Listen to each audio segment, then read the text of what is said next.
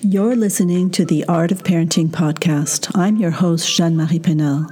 My intention is to share with you simple tips and tricks that will make a huge difference in your life, as well as giving you all the support and encouragement you deserve to enhance your parenting experience. I've created this safe place for us to explore the issues and concerns that matter to you bringing you clarity and solutions with Q&A sessions and inspirational conversations with world-renowned experts in a variety of fields. I've recently created a private community for us to continue these supportive and uplifting conversations. Click the Join the Art of Parenting Community Here button on this page, and I will see you there. I'm a firm believer that parenting was never meant to be done alone, and I'm here to debunk the general consensus that it has to be hard. A warm welcome to you, and thanks for tuning in. Hey there, Jeanne Marie Penel, your host of The Art of Parenting.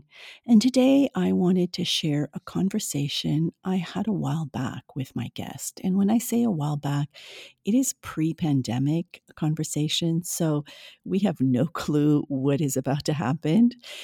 But I still wanted you to hear these because I think they are still very pertinent, make total sense, and are a wonderful support to my listeners, to parents. And on that note, to support you, I also just created something that I think you might appreciate. It is called the 50 Confident Boosting Activities for Young Children. It is my guide, my gift to you to really hone in on some of these activities that children can be doing at home and especially during summertime, this is a great time to be setting some of these up. These are valuable for children, um, maybe two, 18 months to, to about six years. And they're just, for me, always these kind of prerequisite to bigger activities that they will be doing. So you're setting the foundation in helping them master some life skills. So please enjoy. The download is in the show notes. This is a free download, free gift for you. And please enjoy this interview and let me know what you think of it. Alrighty, take good care. Bye bye for now. Hello and welcome back to The Art of Parenting. This is your host, Jeanne Marie Penel. And today I have Dr. Sharon Saline with us. Uh, Dr. Saline's work is in helping us understand different learning um, patterns, but most importantly, ADHD. And I wanted to have her on the show because I want to understand what is truly ADHD. I think it's it's something that is thrown around a lot. And so I'm hoping that this conversation is going to shed light on what it is and how we can support our children or family members who might be um, who might have ADHD. So thank you so much for being here, Dr. Saline. Welcome, welcome. Thank you so much, Jeanne Marie, for having me on your podcast. I'm so excited to be here and to spend some time chatting with you about parenting. Yes, thank you. And I love how you say my name because you must have some French background. Or I know actually offline we had talked that you actually presented um, a talk in French in Paris recently. Well, I was actually in Nice in um, May 2019 at an ADHD conference there, and I decided to take a risk and present in French. And I, I made a friend who is uh, Annick Vincent, who is a psychiatrist in um, Quebec, and she was what she she was my uh, my whisperer. Oh, She's nice. mon souffleur. she would correct me when I was floundering a little bit. Um, um, but it was it was really fantastic and Wonderful, wonderful. So, um, I always like to start with having my guests define uh, what the art of parenting is for them. What what definition do you have for the art of parenting? What a great question. I think my definition for the art of parenting is staying connected with yourself and with your child, living with compassion, working collaboratively, and celebrating their joys and successes and their efforts along the way.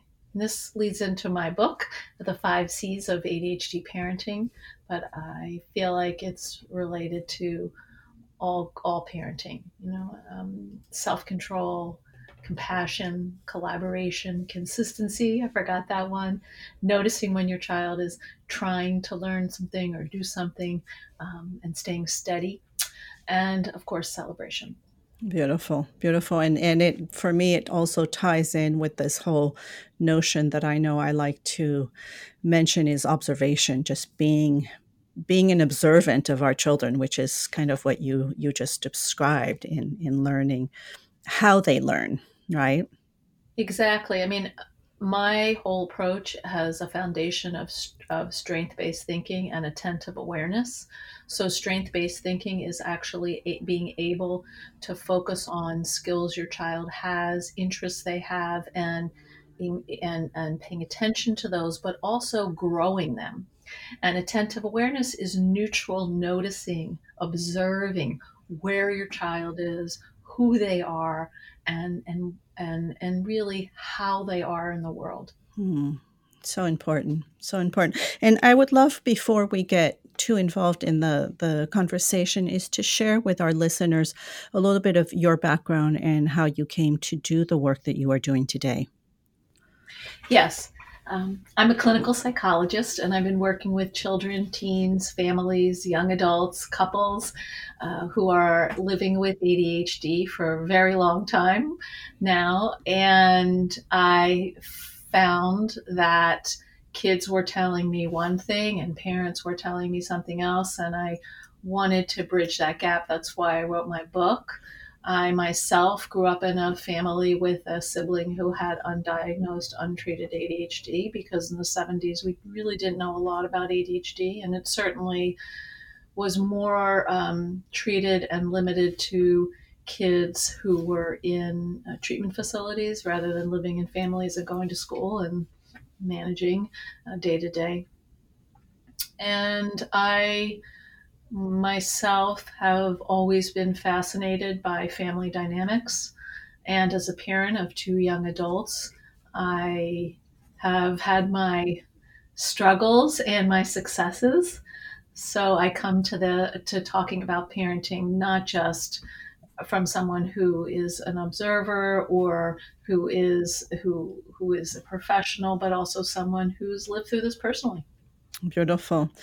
Thank you. And and thank you for the work that you do. And I would love to better understand what exactly is ADHD because I think it's uh, I feel sometimes it's it's kind of a word or a label that is thrown around and sometimes I don't know as if it really is something or if it's just a child being a child it, it, you know if, if if you if you know what i mean. Like I, I feel like it's it's been maybe overused and and you know correct me if i'm wrong but i would love to understand like the real your definition of it and how we can detect it maybe in our children or family members.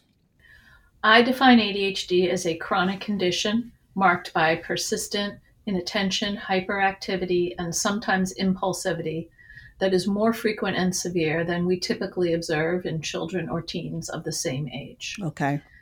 ADHD is a disorder of now. The ADHD brain is a now, not now brain. If I'm doing it now and I find it pleasurable and rewarding, I'm going to continue with it. If I'm doing it now and I hate it, I'm not going to be able to continue with it because I can't see what the now is is like what the not now is like, excuse me. Um, about 10% of kids in the United States are diagnosed with ADHD, and um, it, it often travels with uh, friends, as I like to say, whether that's um, autism spectrum disorders. About 25% of kids whose primary diagnosis is ADHD also have ASD diagnoses. Learning disabilities, that's about 70% um, depression, anxiety is around depression and anxiety around 35, 38%. oppositional defiant disorder is about 40%. So it, it has other um, other diagnoses or conditions that come along with it, but you um, and it frequently there is a co there is a co-occurring diagnosis, um, often as much as eighty percent of the time.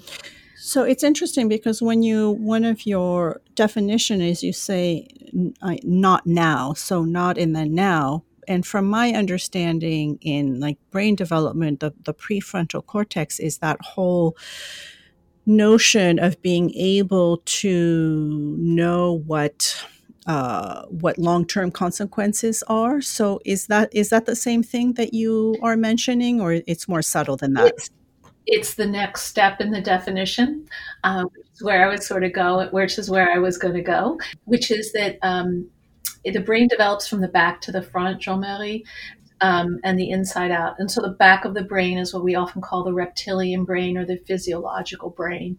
It's how we breathe, it's our heart rate, it keeps us alive. The middle of the brain is called the emotional brain or the mammalian brain. And that's where we have um, our limbic system, you know, our fight or flight, amygdala lives there. It's also often the seat of language and memory. Uh, it's very tied into emotional functioning.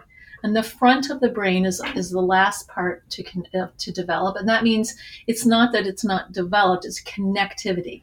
So the brain connects, and the frontal lobes connect with the rest of the brain in neurotypical brains around age 25, and in ADHD brains, but with about a three year delay so uh, maturity.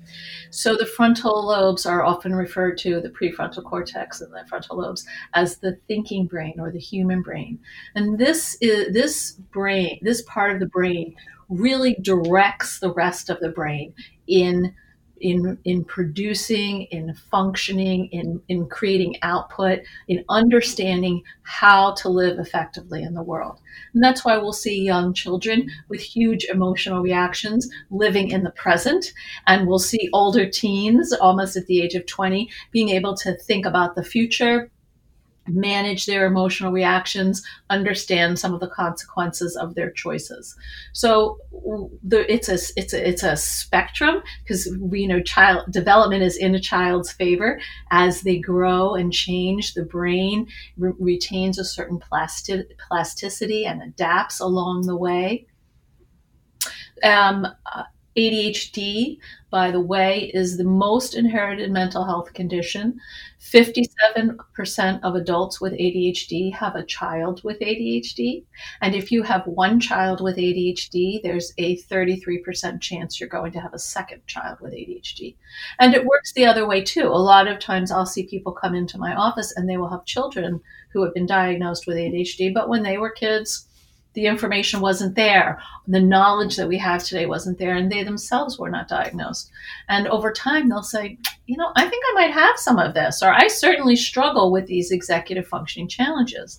We have about we have 11 executive functioning skills that have been identified, and they're things like verbal um, and behavioral impulse control, emotional control, working memory, sustained attention, time management, organization.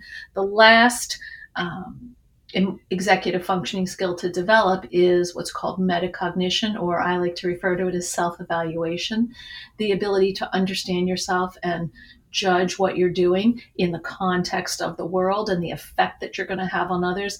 That comes, you know, really coalesces in neurotypical brains around age 25 and a little bit later in um, ADHD brains.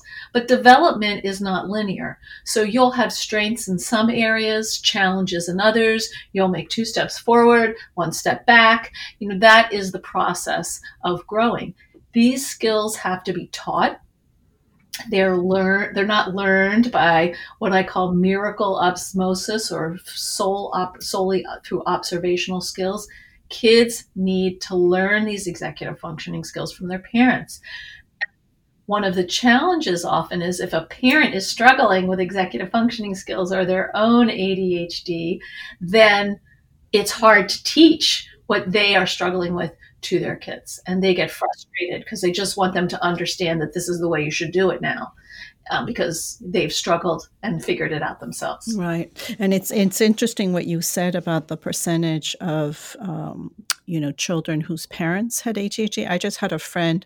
Um, who her child was diagnosed quite late. She's a freshman in college and when they did all the i guess you know testing and whatever they discovered that the father was also so they're both diagnosed father and daughter um, which which is fascinating because he's been you know he's he's an engineer and high functioning adult uh, and um, so yeah interesting so so for me just to go back to that just so i'm clear on this whole brain development because at, the beginning you said that it was something about you know not being able to to be to think about the not now. So so very present moment uh, action and and and thinking which to me is what children do i mean they are very much in the present moment so how is the the diagnosis of adhd different from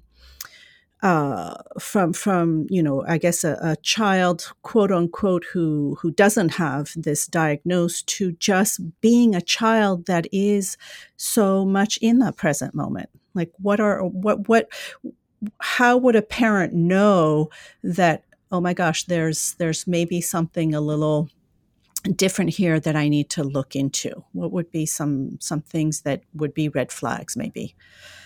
That, that's an excellent question. So, kids with ADHD, um, the, the challenge for them is that they cannot bring themselves to do things in which the, the present experience is, is unpleasant.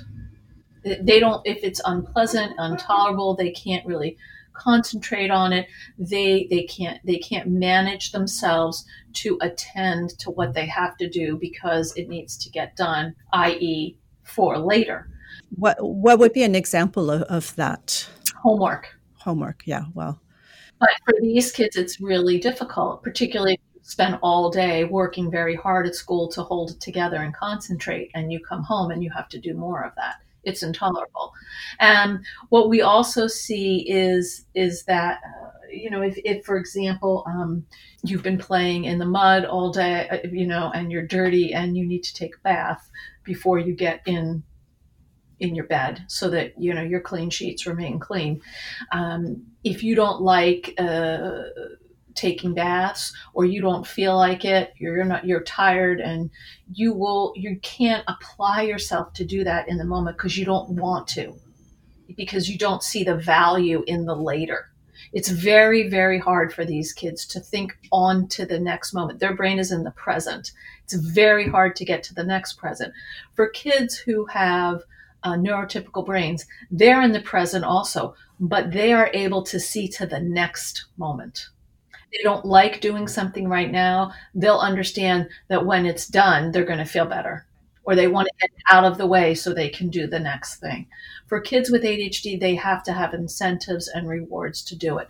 So it's a spectrum of attention because younger children um, struggle with the types of attention that kids with ADHD who are a little older also struggle with. So we might see a six year old struggling with the same issues that a nine year old with ADHD is struggling with, only we don't expect a nine year old to struggle with them um, and I'm talking about, you know, you sit down, you have to do your homework for 10 minutes because you need to get it done, or you have a test tomorrow. A six year old will do the homework because it has to be done and be, move on. But for a nine year old, they'll be more like a six year old. They'll struggle to do that homework. Mm-hmm.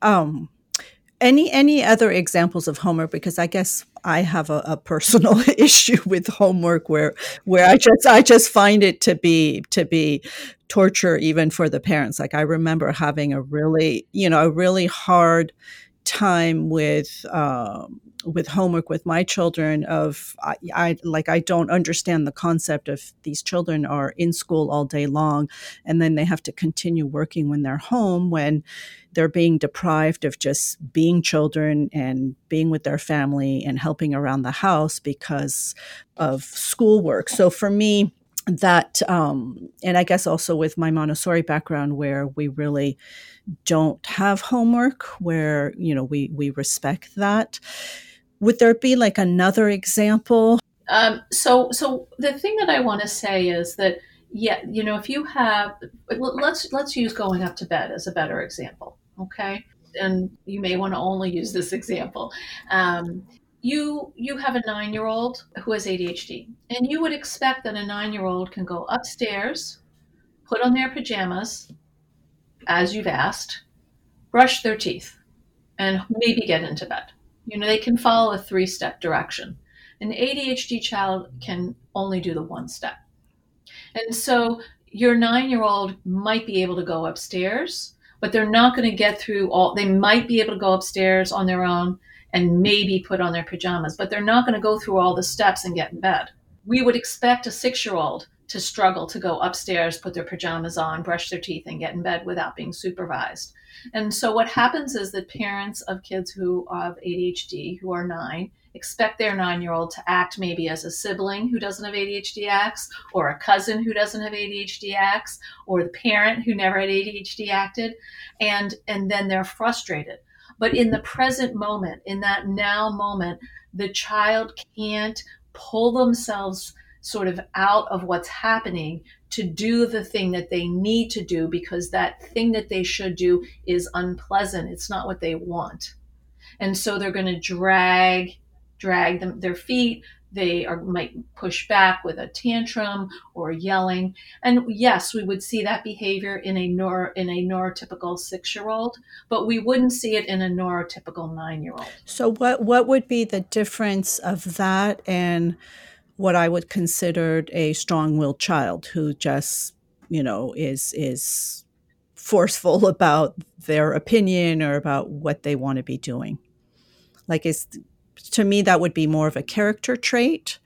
Um, what would what, what what is like the the difference between that and a child that has ADHD well there's a difference between not wanting to do something. You don't want to go upstairs because you don't feel like it versus actually not being fully capable of separating yourself from the situation following a three step set of directions. And that's what we're talking about here that kids with ADHD cannot muster up the the self-management tools that they need to do that. You know, kids who are so-called strong-willed kids push back because they um, uh, because they're testing for power, they're testing the limits, they they want to have a say in what's going on around them. That's true for kids with ADHD and without them. For kids with ADHD, they may do that to excess. And they might do that to excess because A, they spend all day listening to what other people have to tell them about how they should do things or how they need to do things better, and they don't want to hear it when they get home. Or B, they just don't have the attention capacity to be able to follow through with with with directions and they they get distracted. You know they can walk up the stairs but then they're going to see the dog and lie down with the dog versus you know being able to say oh there's a dog. I'm going to keep going because i want to put my pajamas on. Right right.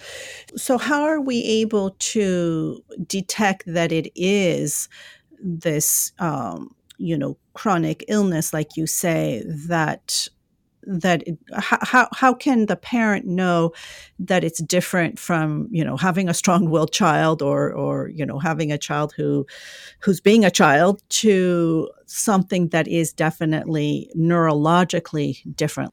So in order to be diagnosed with ADHD you have to demonstrate 6 out of 9 symptoms two areas of functioning and again we're talking about persistent inattention hyperactivity and impulsivity more frequent and severe than we would see in children of a similar age.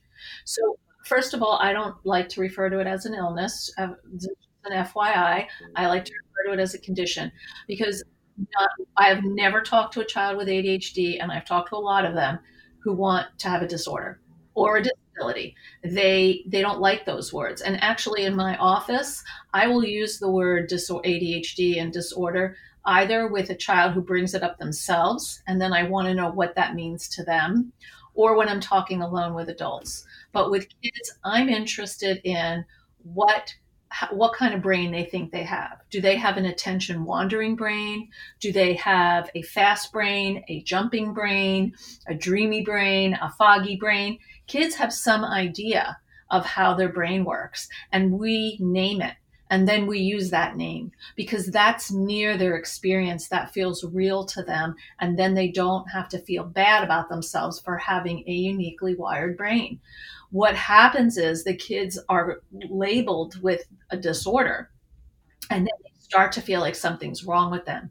Because I said earlier that development is in a child's favor, the brain matures over time. Now, eventually, um, the frontal lobes connect with the rest of the brain. Uh, it takes a little longer. In ADHD brains, there is a deficit of of neuro of two neurotransmitters that are key for attention, um, impulsivity, um, concentration. Um, and interest, pleasure, um, and that those are dopamine and norepinephrine. So you're you you know you have this issue in the brain where there's just not enough of these neurotransmitters to to to to ferry the signals from one neuron to another, so that um, uh, intention and and thoughts, ideas, and emotions are are being managed efficiently in the brain. And, so we we see we see these issues in all areas of life issues where it's hard to keep your body to yourself issues where you have big feelings and you melt down or you blurt out things that you don't want to say or you're very disorganized or you have trouble um, understanding how to prioritize things or or recalling things or you process information more slowly. I mean, these are all signs that something is not quite right. One of the challenges, the biggest challenges for kids with ADHD, is that they struggle with self regulation, managing the self. And younger kids who are, are neurotypical struggle with that too. But we're looking at kids of the same age. It's a peer, you compare peers in a general sense and in a specific way. Okay. And so there, there's several questions that came up for me.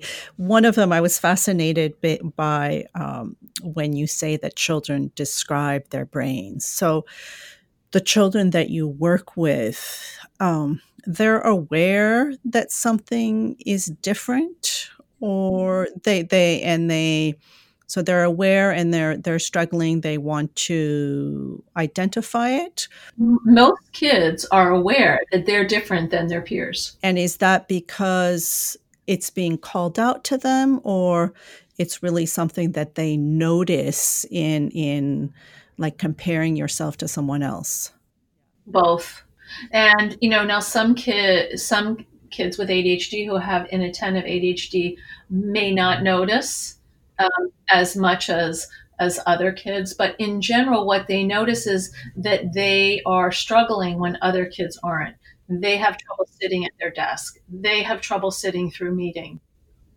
They have trouble managing their bodies in ways that are appropriate. Um, they have trouble managing their feelings, their words. You know, they have kids report they have this like tidal wave of emotion. Uh, they're going along fine, and then pow, they're hit with something, and so and they can't manage it. They just it, it, it takes over. And that's because the executive functioning skills, the prefrontal cortex, manages our emotional brain. And so when you have um, uh, when you have lower levels of dopamine and norepinephrine, the connections um, from the frontal cortex um, to the rest of the brain are just not happening with the efficiency and effectiveness mm. we would like. And when you talk, you know, to parents, because I know your your book title, which I love, of you know what your ADHD child wishes you knew what like how do you empower parents to be able to navigate this um, you know this relationship if they if they are just have one child or if they have several children and only one has this uh, condition? You know how what are the tools that you give parents to be able to navigate this? When i wrote my book uh, i created an approach the five c's uh, approach to adhd parenting and in this approach there are five themes so the first theme is self-control as the adult you need to manage yourself first. You know, when you get on an airplane, you don't put the oxygen mask on your child first. You're told to put it on yourself first. You have to manage your own feelings. If you're dysregulated, there is no way you're going to be able to act or act act or respond to your child in a clear thinking manner. And so you're when you're activated you're just throwing fuel on the it's like kindling on a fire they're they're they're swelling up very quickly and you're swelling up and then you're just engulfed in this you know flame so to speak and so how are you going to manage yourself you're going to notice what kinds of things trigger you you're going to create a way to calm yourself down. And that could be step outside for a minute. It could be yoga breathing. It could be going to the bathroom and washing your hands. Even if there's banging on the other side of the door, you get a moment to look in the mirror and say, you can do this um, because you're pulling yourself together before you deal with your child. The second C is compassion. You're meeting your kids where, where they are, not where you think they should be you have a nine year old with ADHD. Your brother may have a nine year old who does not have ADHD. Your brother's son could be very well capable of coming home from school, having a snack, and doing their homework right away, getting it over with. And your child may need to come home and spend an hour just, you know, um, blowing off steam, playing basketball, um, playing cards with you, running around because they're not ready yet they, they, they, they, they need a break from school or they can't as I said earlier, you know, follow a set of directions with more than one step. We're meeting a child where they are and we're offering them compassion. We're thinking about how they're doing the best they can to get through every day with the resources they have available, which are somewhat limited at this point.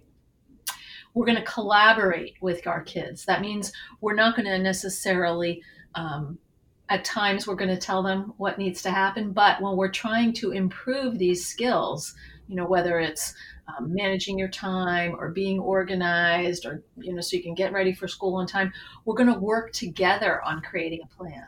And that means that you're going to brainstorm ideas with your child and incorporate some of their ideas even if they sound zany into whatever program you're creating. You're going to use incentives incentives that matter because kids with ADHD don't develop internal motivation in the same time in, in, this to the same at the same time frame as kids who have neurotypical brains it takes them longer and so they need external motivators to help them get things done and that's because they have lower amounts of dopamine which is a neurotransmitter that helps with interest and pleasure you're going to stay steady. You're going to stay consistent. So, most of the time, you're going to do what you say you're going to do. We can't do that all the time. We're not perfect. But when we're not doing that, we're going to call an exception. Um, we're also going to forgive ourselves. That's a part of compassion, self compassion. We're doing the best we can. And we're going to notice efforting. So, we're going to notice when kids are really trying to do something that we've asked them. Um, they may not be succeeding, but they're working in that direction. And particularly for kids with ADHD who struggle with task completion, um, it's helpful to acknowledge their efforts along the way. It encourages them to keep going. And then finally, we're going to celebrate. We're going to acknowledge and validate what we see our kids doing. Dr. Barbara Fredrickson has a, wrote a book called Positivity, and she did a lot of research, and she said that the positivity ratio needs to be a minimum of three positives for every negative. And uh, Jeanne-Marie, I have to tell you, I've traveled all like around the around the world, and I've asked parents about this. You know, what do you think the ratio is for one positive? How many negatives does your child hear a day? And it ranges anywhere from 10 to 30. So if you're growing up and that's what you're hearing about yourself, sit still, don't do this, do this, please join, whatever it is. You know, it's it's feedback. In fact, one child said to me, "I don't know why you guys think there's anything as why you adults think there's anything uh, called positive feedback. It's all negative." so we have to counterbalance we have to counteract that and we have to counteract that act that consciously and we have to help our kids do that we need to come home and at dinner ask for three good things of the day we need to we need to put our phones down for an hour during that be that I call it the witching hour when you come home from school and everything is crazy. You have to do there's homework, there's dinner, you know, there's just a lot of stuff going on. Don't think you're going to get to be on your phone. Put your phone down and just be with the family, particularly with your ADHD child. You know, for, for working parents whose kids are in after school, these kids, when they come home, they are done. They're cooked. And they need to have time, you know, whether it's your time, whether one boy I worked with, he was eight, he came home and he would like, he would literally roll around on the floor and the mother was beside herself because she's like, he's rolling on the floor. You know, I'm trying to make dinner, you know, and he's in the kitchen. I said, look, why don't you come home and have, uh, he said, I said, I asked him what's going on. He's like, well, I need my flippy floppy time. I said, well, what's that? He's like, I got to flip a flop around. You know, I've been at school all day. So I said, great. So we had five minutes of family flippy floppy time. Mom did some stretching. The teenage daughter sat in the chair and listened to music. Um, the son flipped, rolled around. He was a single mom with her kids. You know, we want to think creatively. So that's part of a celebrate a celebratory brain. You're thinking outside of the box. Right. And and it's fascinating because to me the the 5 Cs that you just shared are also for, you know, atypical children. Like for me that's that's the parenting like that whole modeling of self-control the the the compassion that we need to have for ourselves and for them you know collaboration consistency that all of that. And it just sounds like it's just we need to be like even more aware for our ADHD child. One of my clients says has a child with ADHD and a child uh, who's neurotypical. And um, and he says to me Dr. Sharon, parenting ADHD is like good parenting, but on steroids. Okay, so you know what we're, we're, we're thinking about, we're, we're considering the fact that these these kids have brains that are wired in a, in a different type of way, you know, and we don't we're not going to put them down for it. We're just going to try to accommodate and adapt both as an individual and as a family. That doesn't mean we give in to them that doesn't mean you give your child as much TV as, you, as they want, but you negotiate. You know, I I, I want I want I, I need to come home and I want to have I want to watch a show. Okay, and then what about your homework? I'll do it after. No, well, that's only going to work if you get off your show without yelling at me. So we'll try that tomorrow, and if you can get off the show when the show is over, actually come away from the TV and sit down with my help and do and start your homework we can we can integrate that into our after school plan. But if you yell at me we're not going to do that because it doesn't work. You have to do your work first and then you can watch tv right right which is which is very very much like you know like your your client said being a you know good parent on steroid is just being even more aware of that need for consistency and and collaboration and such I personally am not a fan of having kids come home and get their their their their reward first. You know, if kids who have ADHD come home and they need a break, that's great. They can do they can get on the exercise exercycle that you have in the basement. They can shoot some hoops. They could walk the dog with you. You could play a game of cards.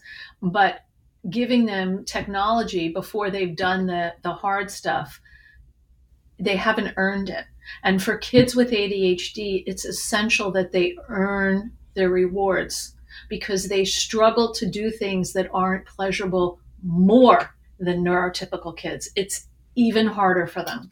Yeah.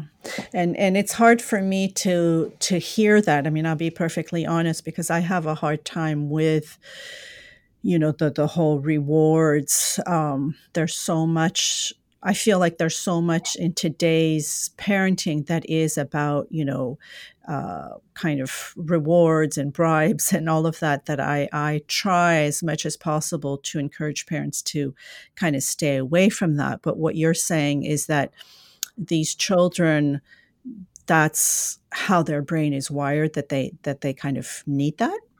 Yes, and and and, here, and here's the thing. I actually, uh, I'm not talking about bribes. A bribe is here's your TV. Then when you're done, I'm going to give you your TV, and then you do your homework. That is like I'm going to give you the gift, and then I want you to do the action. This is very different. You do the action, and then you earn the reward or the gift, or whatever you want to call it. Um, the, the, the thing is that because uh, because of the lower levels of dopamine it's harder for people with ADHD to muster up interest and motivation to things that are perceived as unpleasant and not pleasurable.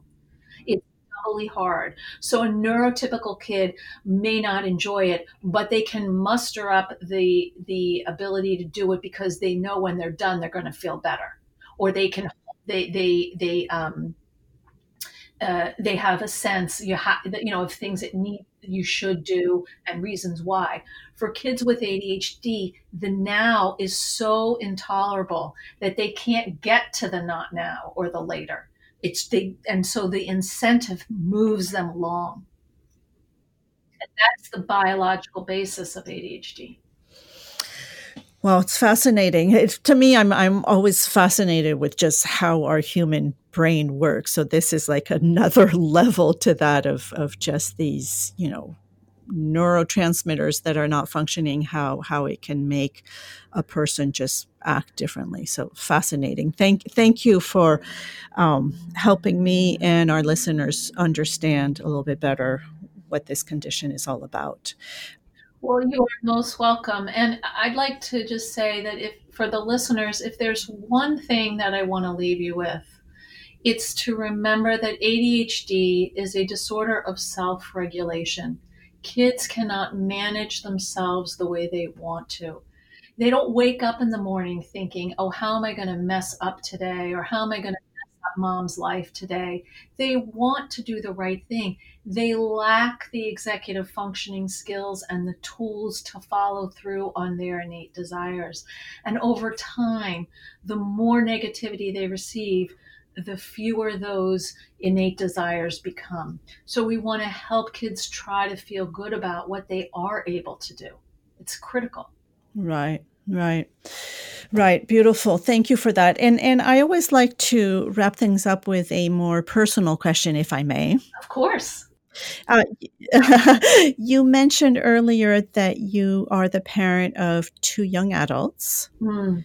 And your your eldest is how old, if I may ask? He's 25 and my daughter is 21. 25. So if you were to go back 26 years ago when you were expecting your first child, what wise words would you have liked to hear knowing all that you know today? Manage yourself so you can be there for others more effectively you know, I we all have executive functioning skills, and we all have strengths and challenges. Um, for neurotypical brains, they have a few challenges and a lot of strengths. It's the inverse for ADHD brains; they have a few strengths and a lot of challenges. Um, I come from a long line of anxious, intense, neurotic, if you say, if you would, Jewish women. And I have big feelings. And I think my greatest regret in my parenting was not um, uh, having more tools. Even though I sought them, I felt like I could have used more tools um, to manage myself more effectively. They well, there was just wasn't as much available 25 years ago as there is now. Right. And and thank you because you have created many tools for parents. Um, so thank you for the work that you've been doing. Oh, you are most welcome. And I have a lot of free resources on my website. Yes. And I will put all those links uh, right below in the show notes. Um, to to help parents discover all of these tools and, and reach out to you if if need be. Um, Dr. Saline, thank you so much for your time today and for shedding light on uh, ADHD in our children. Thank you. You are so welcome, Jeanne Marie, and merci beaucoup for a lovely uh, conversation. Have you been searching for the owner's manual to your child, or did you just misplace it?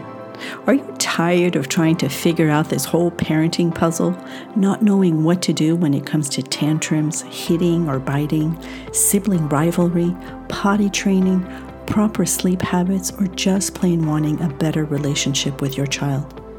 You know, I've been at this for a while now and wanted to share my own parenting manual. It's called The Parenting School, and I've created it with you in mind.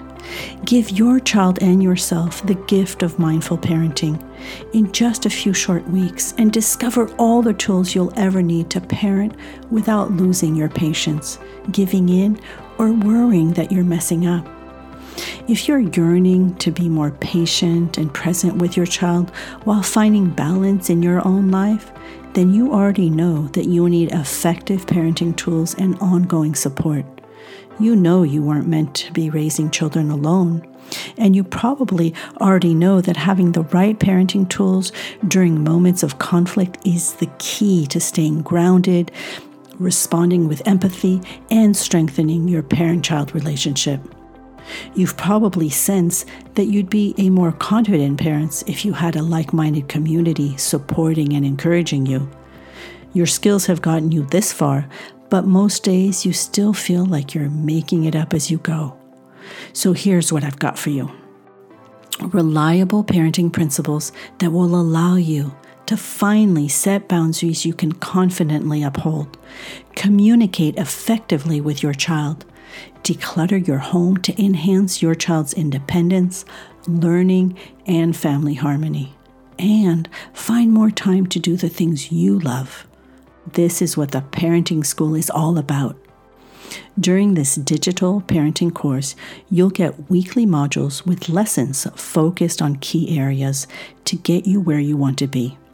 These modules come packed full of video tutorials, journal prompts, actionable activities, expert interviews, and more, as well as weekly Lifeline group mentoring calls where I answer your questions personally plus a virtual village with like minded parents supporting each other during this deep dive parenting intensive. I'll also include some extra special bonuses to keep you inspired and motivated along the way. So, if this sounds too good to be true and you're ready to uplevel your parenting skills as well as your family's well being, head on over to the parenting school at voilamontessori.com slash TPS dash enroll. That's TPS for the parenting school dash enroll. To learn more about the, all the benefits of this fabulous interactive digital course I've created just for you. And by the way, I've also added the link in the show notes for you. Looking forward to supporting you and your family.